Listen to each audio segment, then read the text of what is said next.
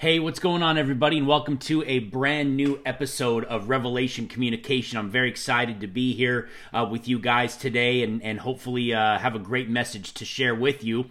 Um, before I get to that, though, I did want to remind you of a couple of things. Um, our midweek Bible study is on Wednesdays at 7 p.m. We're going to be jumping back into the book of Revelation, specifically chapter 8 this week, um, and want to encourage you to consider coming out on Wednesdays at 7 o'clock and really dive into a wonderful study um, in the book of Revelation. Also, our Sunday morning worship service is at 10 a.m. every Sunday. Uh, we're going to be getting back into um, instructions to the persecuted church through 1st and 2nd Peter this week and want to encourage you and your families to get out and join us um, on Sundays at 10 a.m.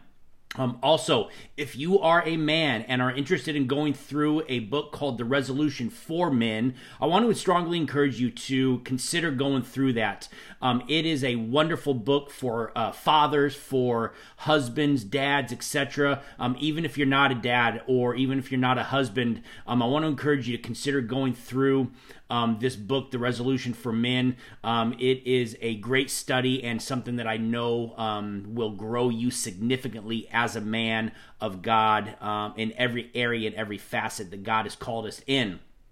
If you need any, any more information, please go to our website, www.revchurchcv.com, and check us out. You can scroll all the way to the bottom and leave me a message, ask me any questions, send in any prayer requests, and I'd be more than happy to get back to you with that information.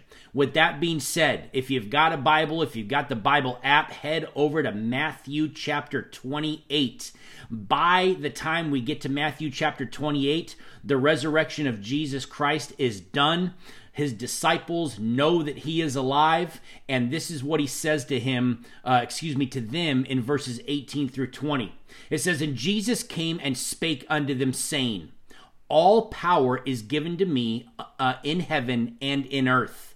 Go ye therefore and teach all nations, baptizing them in the name of the Father and of the Son and of the Holy Ghost, teaching them to observe all things whatsoever I have commanded you. And lo, I am with you always, even unto the end of the world. Amen. You know, no doubt by this point, the disciples' lives and the followers of Jesus Christ began to be ignited fired up, if you will, refueled for the work of the gospel of Jesus Christ. Hope began to sit in, joy began to sit in, and they now knew that their Savior had conquered death and all the promises that He had uh, made to them and all the things that He had told them prior to His death had come to pass. But so we have the cross and so we have the resurrection. Well, well, what now? Well, what we get now is the great commission, that Jesus Christ gave to the disciples.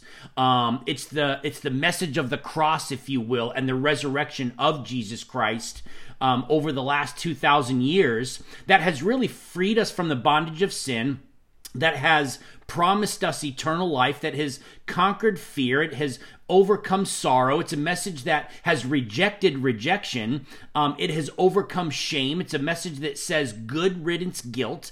Um, it's a message that conquers condemnation. It's a message that casts away all of our regrets from the past. It's a message that has overcome addictions. It's a message that has broken every chain and every stronghold that holds us down. It's a message that gives hope to the hopeless, a message that gives joy to the joyless. It's a message that has allowed us to say goodbye to captivity and hello to freedom. It's a message that has allowed us to say goodbye to loneliness and, and welcome to belonging. It's a message that has allowed us to say goodbye defeat and hello victory. You see, it's it's the message of the cross and the empty tomb that brings an end to the curse, that brings an end to the powers of hell, that brings an end to the darkness and, and brings an end to the dread. Why? Because it is finished, as Jesus said on the cross at Calvary, hanging there on that Good Friday. And it is this message that Jesus commissions you and me to go out and preach and teach. It's not just a message for pastors or for bishops or for elders or for the leaders of the church to give. Although, if they're not giving it, there's a serious problem. But it's a message that anyone and everyone who has received it is commissioned to go and share it. For many, this is a bigger task than it really needs to be. I think that we have created uh, mountains out of molehills in sharing the gospel of Jesus Christ. You see, your story, your transformation, your life is a testimony to the work that Jesus Christ has done in you. That's how you share the gospel. You know, you don't need to be articulate with your words. Listen, Moses had a speech impediment, he was a stutterer. You don't need to look good while doing it. Remember, John the Baptist wore clothing made out of camel hair and ate locusts and honey.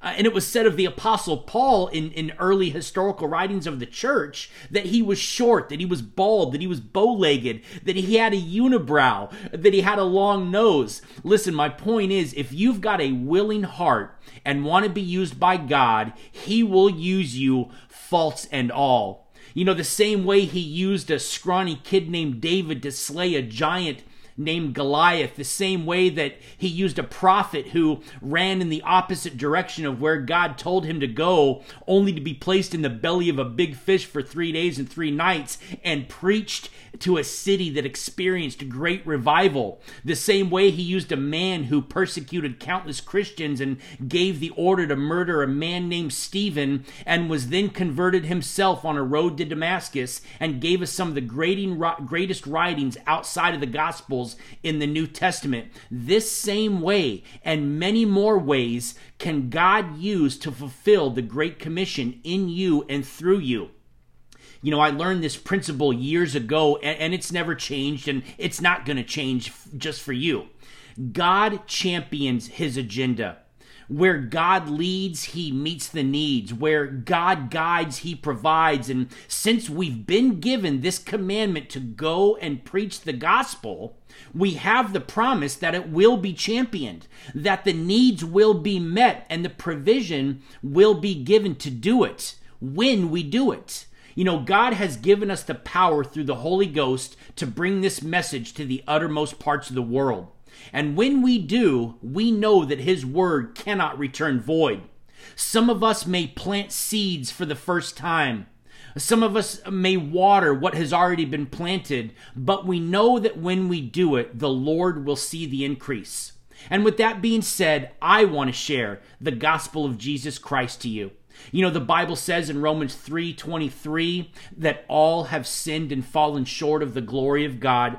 Every single one of us outside of Jesus Christ has fallen short of the glory of God. We've all sinned. We've all had an evil thought. We've all had hatred in our heart. We've all committed adultery with our eyes. All have sinned and fallen short of the glory of God.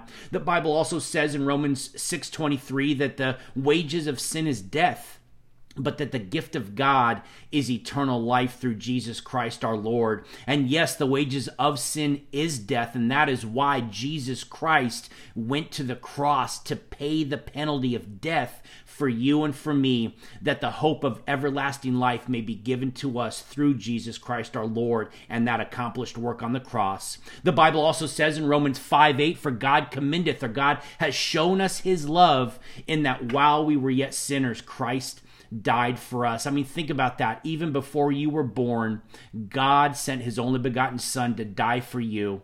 And John 3:16 of course says for God so loved the world that he gave his only begotten son that whosoever would believe in him would not perish but have everlasting life. And so the question is how can I know if I have that everlasting life? Well Paul tells us in Romans 10:9 and 13 that if we would believe in our heart that Jesus Christ is Lord and confess with our mouth that by the power of God he rose him from the dead, we shall be saved. And he goes on to say that whosoever calls upon the name of the Lord shall be saved.